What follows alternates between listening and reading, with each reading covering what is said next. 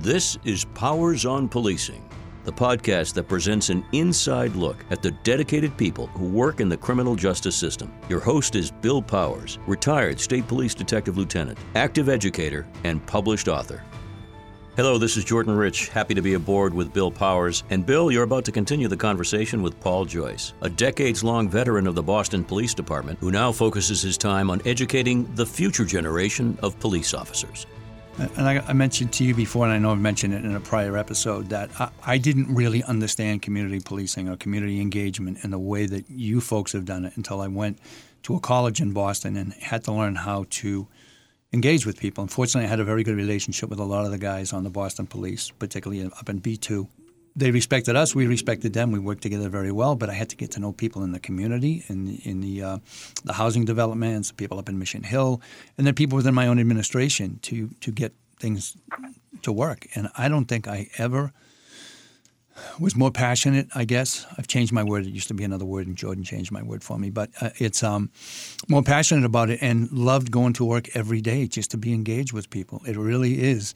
I wish the people on the other side that don't want to engage would uh, would come to the table and find out who we are and and who uh, who we really are, and not who they people other people want to perceive us as.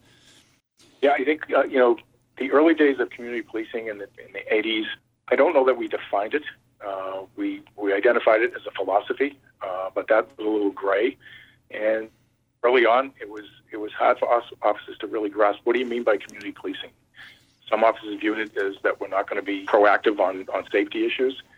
So it, it, I think it got off to a rocky start in probably a lot of jurisdictions. And I remember, you know, sitting down and you know talking with my partners and others about you know how do we define it? What is it, what is it we want to accomplish under under community policing? And I think the first was uh, providing safety in neighborhoods and having strong law enforcement partnerships. We looked at quality of life issues in the neighborhoods. We problem solved with, with residents on, on the issues that they identified.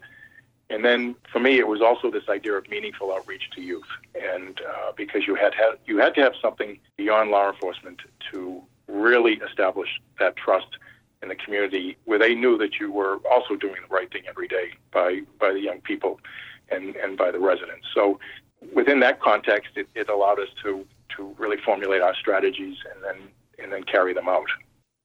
So, you know, so, so perfectly true. But again, I'm, I'm hoping that we get back there and I'm, and I'm, I don't think we're ready to transition yet into talking about what you're doing at college on a college level to get people ready to go because as as I said about our academy, was the same when I, I, went to Northeastern as an undergraduate, and it was all book learning. There was no practical application to anything. And the people, quite honestly, that trained us were very good instructors, but they weren't practitioners. And uh, right. we walked out of the college with our heads in one area and, and not really where they, they needed to be. Billy, the instructors at the academy level need to be your best officers. It can't be the disgruntled police officer. That is going to hurt the effort in the long run. So you need. I, I, I've always felt that Training was the most neglected area within our police organization, but it's also the most important. And uh, and I also believe that if you're going to change the culture of an organization, it's going to start in that environment. It's going to start with training at the recruit level. It's going to start with how you prepare uh, your first uh, line supervisors, which is going to be the biggest transition a police officer goes through from police officer to sergeant. You're going to look at creating police officers that become proficient investigators and detectives. And I think one of the biggest areas is police health and wellness. You know, we're looking at police suicides that are outnumbering line of duty deaths. This is one of the major issues in policing now, and it's uh, it's taking care of our it's taking care of our people. Uh, you know, I, I was um, I'm not going to say I was slow to the to that to the table for that, but I do know for with an IACP, for example, in their training in their in their conference, I'm going to say a third to a half of the classes that are taught have to do with officer wellness. With, with you know, it's it's for chiefs and, and high ranking people to, to learn about it, to go back and and spread this, not you know, not not just give it. Hey, how you doing after that? You know, you're going to be okay. Okay, thanks. You know, m- much better monitoring, much better care, and it needs to be done in a way that everybody buys into it, and you don't feel because you're involved in a bad incident and you want to see somebody that you're going to be sort of you know looked at askance from others, and I, and I don't feel that anymore in, in law enforcement. But I but there was a time that if somebody had to go you know have a, a, a what we used to call it a checkup from the neck up, um, that somehow they were a failure, and, and it's not the case. But I, I, think from a leadership point, from a side like you said, sergeants, lieutenants, the new people that are coming in, they need to embrace that and understand what their roles are, and not you, you didn't just take an exam because it's a pay increase.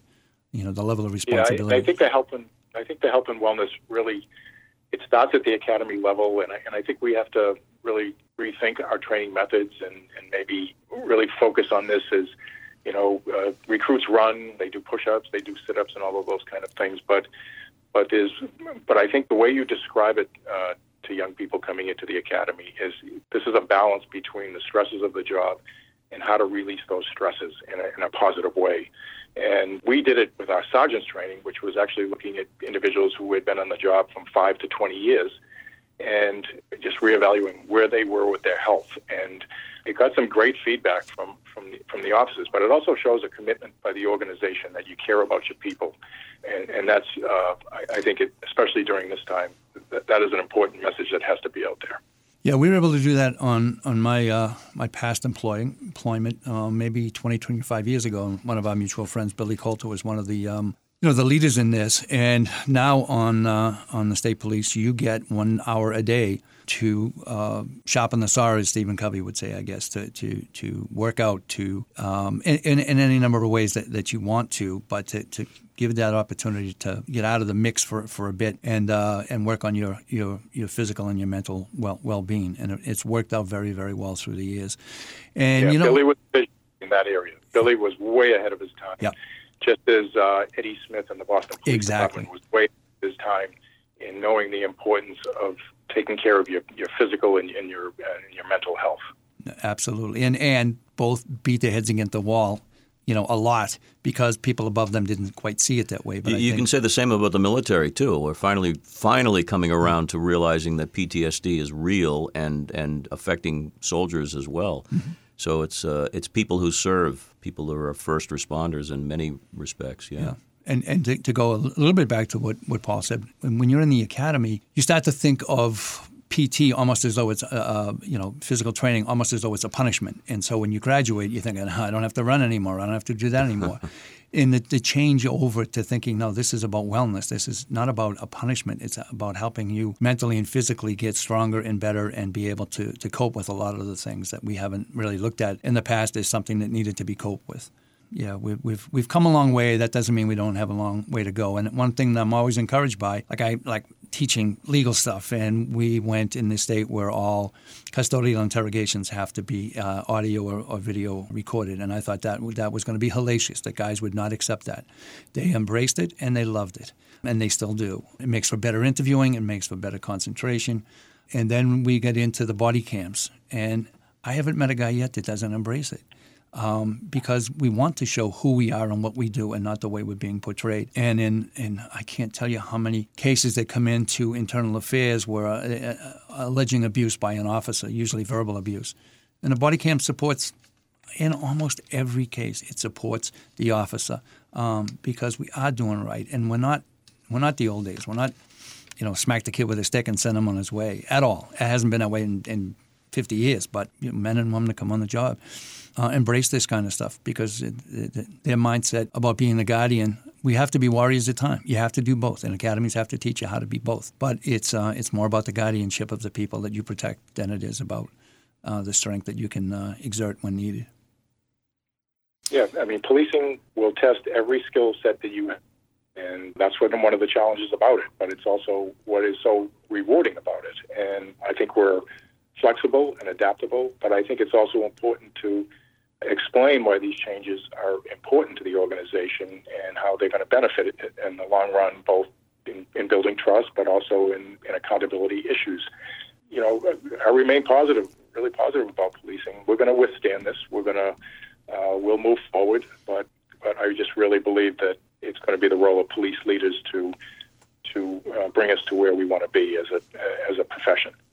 I, I, couldn't agree with you more. And and maybe this is a good place to transition from as you and I kind of did the had we had parallel careers in, in, in similar ways where we were the practitioners and then we sort of segued more into the educational end of it and uh, and, and training. When you were promoted to superintendent, and I know you had you wore a whole bunch of hats under that under that command.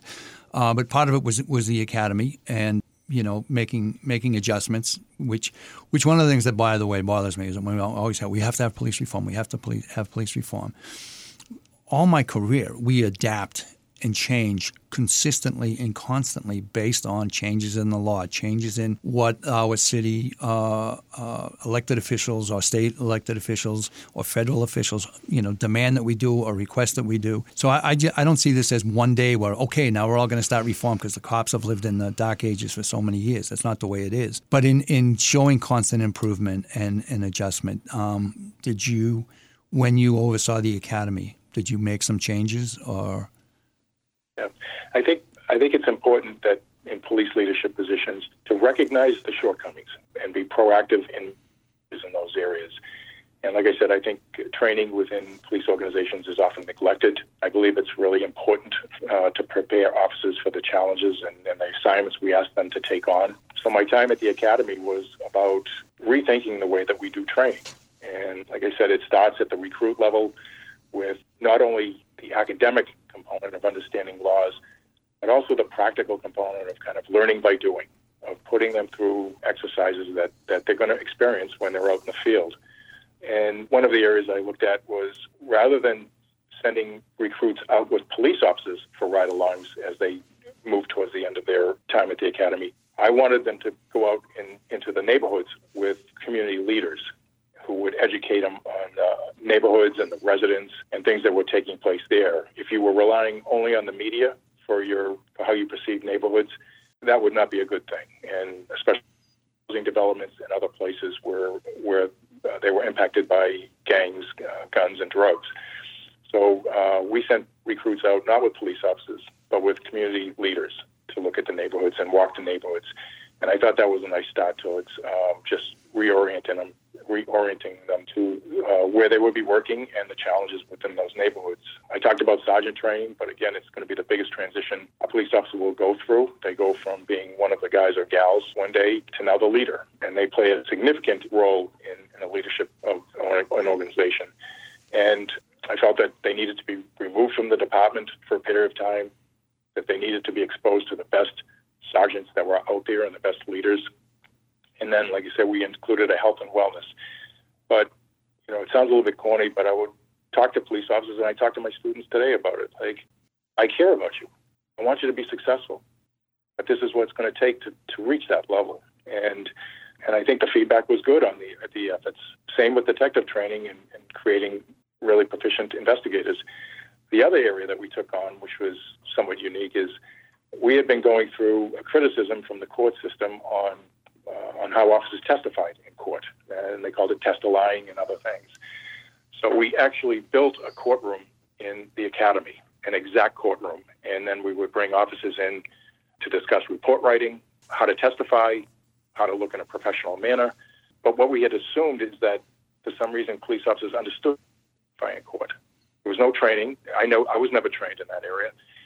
So we have to really look at what we're asking our officers to do. We want them to do it in the right way, but it's our job to prepare them to do that as well. No, I I, um, I couldn't agree with you more. And you know where we are now. When you and I were were younger, we were in court almost every day because it was demanded of us to be in court every day because of our arrest, et cetera. And now we have people that are coming into units with great responsibility who have never testified in a case, not because they weren't hardworking, not because they didn't do their job, uh, but because the way the system is set up now, they don't go in and testify. So it's not inconceivable that somebody is going to take the stand in a homicide case or a serious felony case that has never testified before. That's like getting drafted into the to the uh, Major League Baseball and not getting to the plate until you're at Yankee Stadium, and and uh, I think we need to start really rethinking the way that we uh, we prepare people in the in the detective units to to testify in court.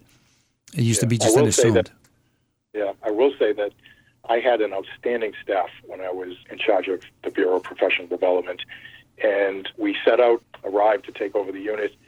I sat with all of them. I talked about creating a three-year strategic plan and how we were going to achieve it. And then, you know, we were all had our responsibilities.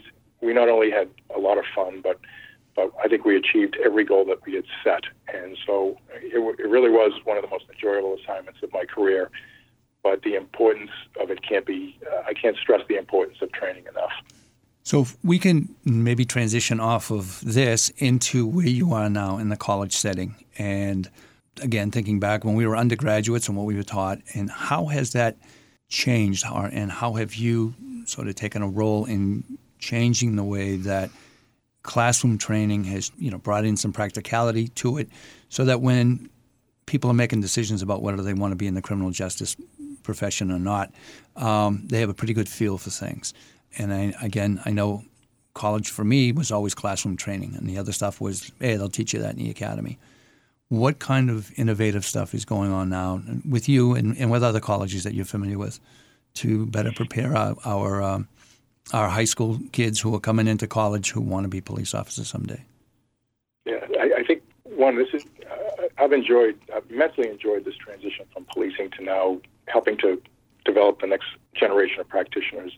But when we look at today's students, you know, the challenges of, you know, that they experienced during the pandemic and the impact on their educations and and really the standards that are required for this profession. So within the criminal justice and criminology program, first I have a great faculty. I have a faculty of practitioners and academics, so we have a really nice mix of balancing the academic uh, training, PhD training, with practitioner training.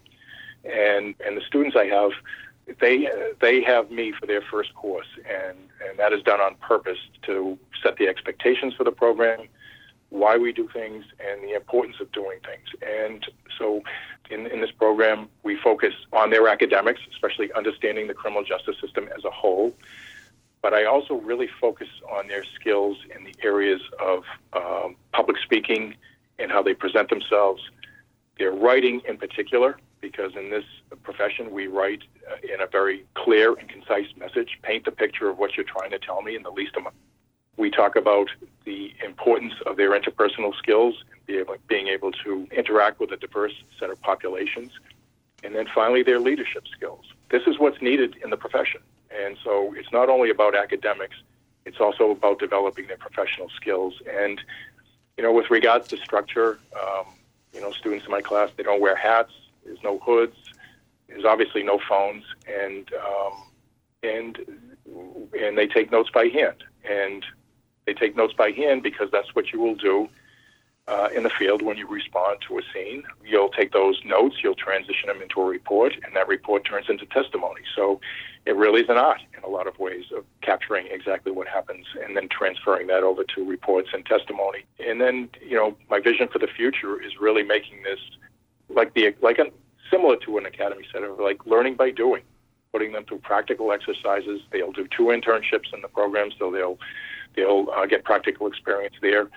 But I really believe that, uh, and it may go towards the retention issue and, and recruitment issue of we have a four-year window to to develop uh, practitioners, regardless of whether they want to be police officers, uh, work in the uh, area of courts and law, or corrections and supervision four years to do that. You know, police academies are six months. It is nearly not enough time to take a civilian recruit and turn them into a professional police officer.